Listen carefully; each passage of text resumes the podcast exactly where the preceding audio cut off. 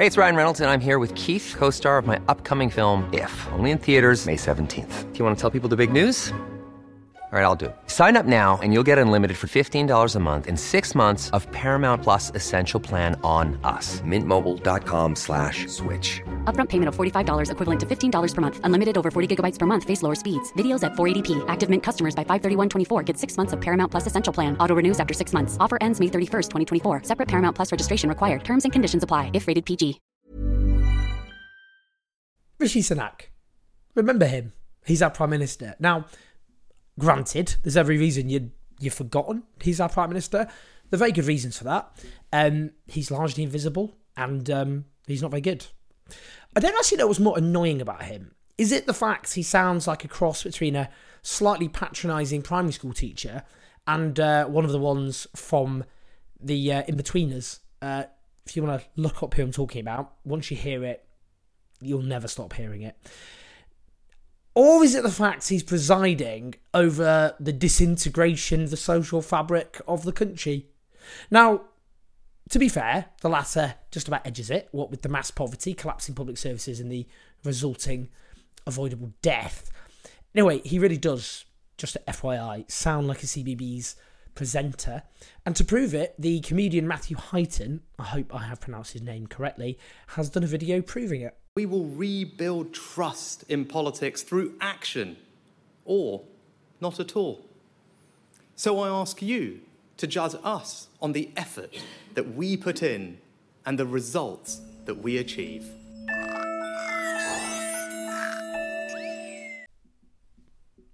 Lovely stuff. So, that is Rishi Sunak uh, actually doing a speech today. He reappeared in public Lovely to hear from you, Rishi. And he's setting out five pledges for the country, full of ambition and verve and creativity. Now, he's done this lovely, reassuring speech um, while the country is, as you may have noticed, convulsed in crisis. Now, here's another lovely comedian. She really is one of my favourites, Suze Kempner. And she's mocked up a video which really sets that alight. But right now, we've got a set of challenges that we're grappling with, and that's a priority, as, I, um, as I've outlined. Uh, and, and with regard to inactivity, that there's a range of things that we are looking at that the Chancellor and the Work and Pension Secretary are working on together. If you're listening on the podcast, that was Rishi Sunak superimposed on a video of a burning forest. So, let's have a talk about the substance of Rishi Sunak's little speech to us, very generously speaking to his his people, his public, us. So now he clearly knows the country's in a mess, and um, because presumably he's got some advisors just reeling off some statistics about the horror enveloping British society.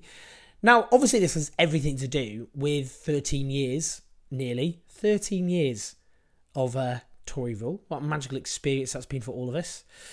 So many memories. Really has been a joy to be stuck in our own horror film. It has dragged a bit, if I'm honest. Just saying. I think we're all ready for that bit when the evil monsters get their comeuppance. Now, now, even if we talk about the external factors which have played a very substantial role in this crisis, I'm nothing if not fair. I, am not delusional. I, I don't think anyone can accuse Rishi Sunak of causing a COVID outbreak in Wuhan in the winter of 2019, or indeed coercing Vladimir Putin to invade Ukraine. Fine. We'll let him off the hook for those two things. See? Nothing if not generous. But the point is, Britain was left particularly exposed to these external shocks because our NHS was run down, our social security net was decimated, and people's living standards were already stagnating or falling. And if you combine a botched dealing of the, the, the way, sorry, a botched handling of the pandemic. Not always grammatically correct, but you get the gist. Um, we've we've had well, depends on how you measure it really, but over two hundred thousand deaths if you include COVID on the death certificate. Anyway, Rishi's now like fine. I can see the issue. I'll get on the front foot. Uh, there's an election two years away or so. I'll offer out some promises, and I'm going to prove my critics wrong. Woohoo! That's the uh, that's the aim anyway. Hopefully, to head off Boris Johnson becoming leader of the Conservative Party after the Tories are battered in the local elections of May 2023. Now, it sounds good, except the promises he's offered are pathetic, to be generous. Pathetic. He's offered promises overall largely he can fulfill without him actually doing anything. that's what he's done. So let's just go through. Let's just go through these statistics just to make just to go through why this is just him taking the piss. Um, so, for example, he's promised to halve inflation to ease the cost of living and give people financial insecurity. But uh, sorry, financial security. They do want to give uh, people financial insecurity, though, if you judge them by what they actually do with their policies. So, uh, so do forgive the Freudian slip. No, he wants to he wants to give people financial security, very much consistent with the theme of the last 13 years of Tory rule, I'm sure you'll agree. But inflation is set to fall because of factors outside of the government's control. Um, so the Office of Budget Responsibility thinks it will fall to 3.8% by the final quarter of this year. So that's nearly two thirds fall. I mean, it's things like price of energy is falling. That's not, Rishi Sunak hasn't, he hasn't done that. It, just the way I'm not going to blame him for COVID happening or Putin invading Ukraine. He's not he's not in charge of that. Obviously, what we're crit- critiquing Rishi Sunak for is leaving Britain exposed to a crisis and then not offering enough help in that particular crisis. That's the critique. Um, but inflation is set to fall um, because of things which he isn't going to do. So when it falls, plausibly by two thirds, he'll go, "Oh, exceeded my target." Aren't I a magician? But that isn't actually him doing that. So what matters, of course, is food inflation at the moment has already reached 13.3%. That's the highest ever. But, you know, like, for example, the government has suppressed public sector pay in real terms. So many of the people who prop up British society, and Rishi Sunak was clapping away at, um, turns out claps do not feed people. Uh, the people who prop up British society and got lumped with real terms pay cuts, even though many of them had already been suffering real terms pay cuts for years. Hence, nurses are about five grand um, poorer than they in 2010. Paramedics about six grand. Um, so the point is, again, you can look at that of here's a cost of living crisis caused by inflation being high, and then him leaving many of the people who prop up British society poor as a consequence. So his next pledge, he promises to grow the economy, create better paid jobs and opportunity right across the country. I mean, when people say create opportunity across the country, it's just like, oh, going to create some motherhood and apple pie. Like, what does it even mean? You can't really measure that, really, can you? I'm creating opportunity. Um, just it's just gibberish, isn't it? Anyway, but so as it is, the consensus of economists is that the UK faces the worst, longest recession in the G7, falling one percent in 2023. We've already suffered the worst growth in the G7 this year, with a 0.3 percent fall in the third quarter of 2022, which was worse than any other G7 country. G7, just so people know, these kind of this kind of arbitrarily picked rich industrialized countries and all the rest of it. Anyway, so obviously though the economy is going to grow at some point. Hey, it's Ryan Reynolds, and I'm here with Keith, co-star of my upcoming film If, only in theaters May 17th. Do you want to tell people the big news? All right, I'll do it. Sign up now and you'll get unlimited for $15 a month in six months of Paramount Plus Essential Plan on us. Mintmobile.com slash switch. Upfront payment of $45 equivalent to $15 per month. Unlimited over 40 gigabytes per month. Face lower speeds. Videos at 480p. Active Mint customers by 531.24 get six months of Paramount Plus Essential Plan. Auto renews after six months. Offer ends May 31st, 2024. Separate Paramount Plus registration required. Terms and conditions apply if rated PG. Burrow's furniture is built for the way you live. From ensuring easy assembly and disassembly to honoring highly requested new colors for their award-winning seating, they always have their customers in mind. Their modular seating is made out of durable materials to last and grow with you. And with Burrow, you always get fast, free shipping. Get up to 60% off during Burrow's Memorial Day sale at burrow.com slash ACAST. That's burrow.com slash ACAST. burrow.com slash ACAST. I mean, you don't get an indefinite recession unless your country has collapsed entirely.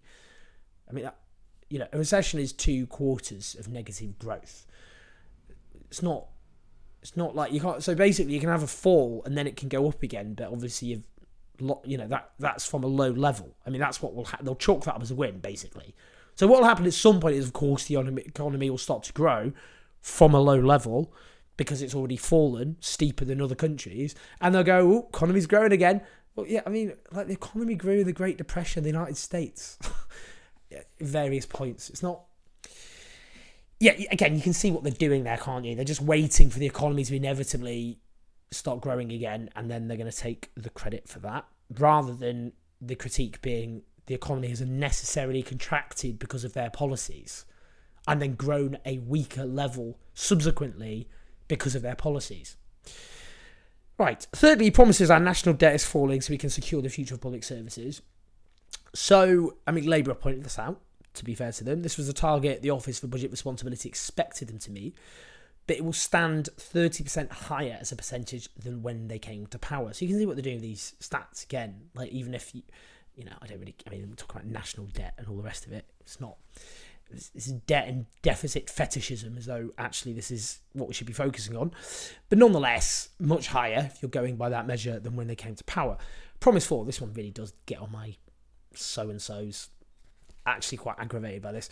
Promise 4, NHS waiting lists will fall and people will get the care they need more quickly. This really is actually a piss take. Right, we're in the midst of a winter crisis. So, what happens is during the winter, you get a surge of, above all else, flu, and COVID now, unfortunately, is part of the illness fabric of the country. So that packs even more pressure on an already struggling National Health Service. So as we enter warmer months, flu and COVID levels will fall, so you get smaller waiting sure, but they'll already be they'll, still be way too high. That's just saying that the absolutely huge winter wave will subside because it always does. You can't chalk that up as a win because it's fallen because well we've literally things nothing to do with you. It's just that there's wind warmer months, illness levels fall. The, the NHS will still be in a massive crisis. It just won't be as acute as it is in winter by definition. So, you know, the Tories can't just blame COVID, by the way, which they keep doing for the current disaster. Because if you look at a graph of waiting lists, it shows that those waiting lists, whatever my problems with last Labour government, many problems I've gone on at length, um, waiting lists went down under Labour because they increased investment, compromised, yes, by marketisation and privatisation. Um, well, long before the pandemic, lists, waiting lists were already going up under the uh, under the Tories. And by the way, actually, because they mishandled the COVID pandemic, that's also piled on this extra pressure, which has meant waiting lists are unnecessarily high. That's what we said at the time. If you let the virus run rampant, you put on pressure on the NHS and stop people being treated for other illnesses. That's why we locked down. It wasn't just for a laugh, was it? Let's be honest with you. Finally, we will pass new laws to stop small boats, making sure that if you come to this country illegally, you are detained and swiftly removed. Every Tory PM has promised this. This is their. They won't stop going on about it. and that's the thing. Because uh, what we need to talk about is the root cause of this so called crisis, which is that the government have clamped down on legal and safe routes. We have fewer asylum seekers entering this country than at the start of the millennium. It's just we have more people coming via small boats because they've clamped down on the other routes.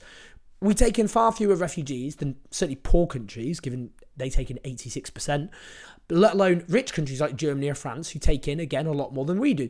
And that's without looking at the British government's role in armed conflicts like Iraq and Afghanistan, which has obviously forced people to flee their homes because of violence, which our governments are directly complicit in. Now, these pledges are a total nonsense. They're a sham. They're not down to government achievements, what's being set out.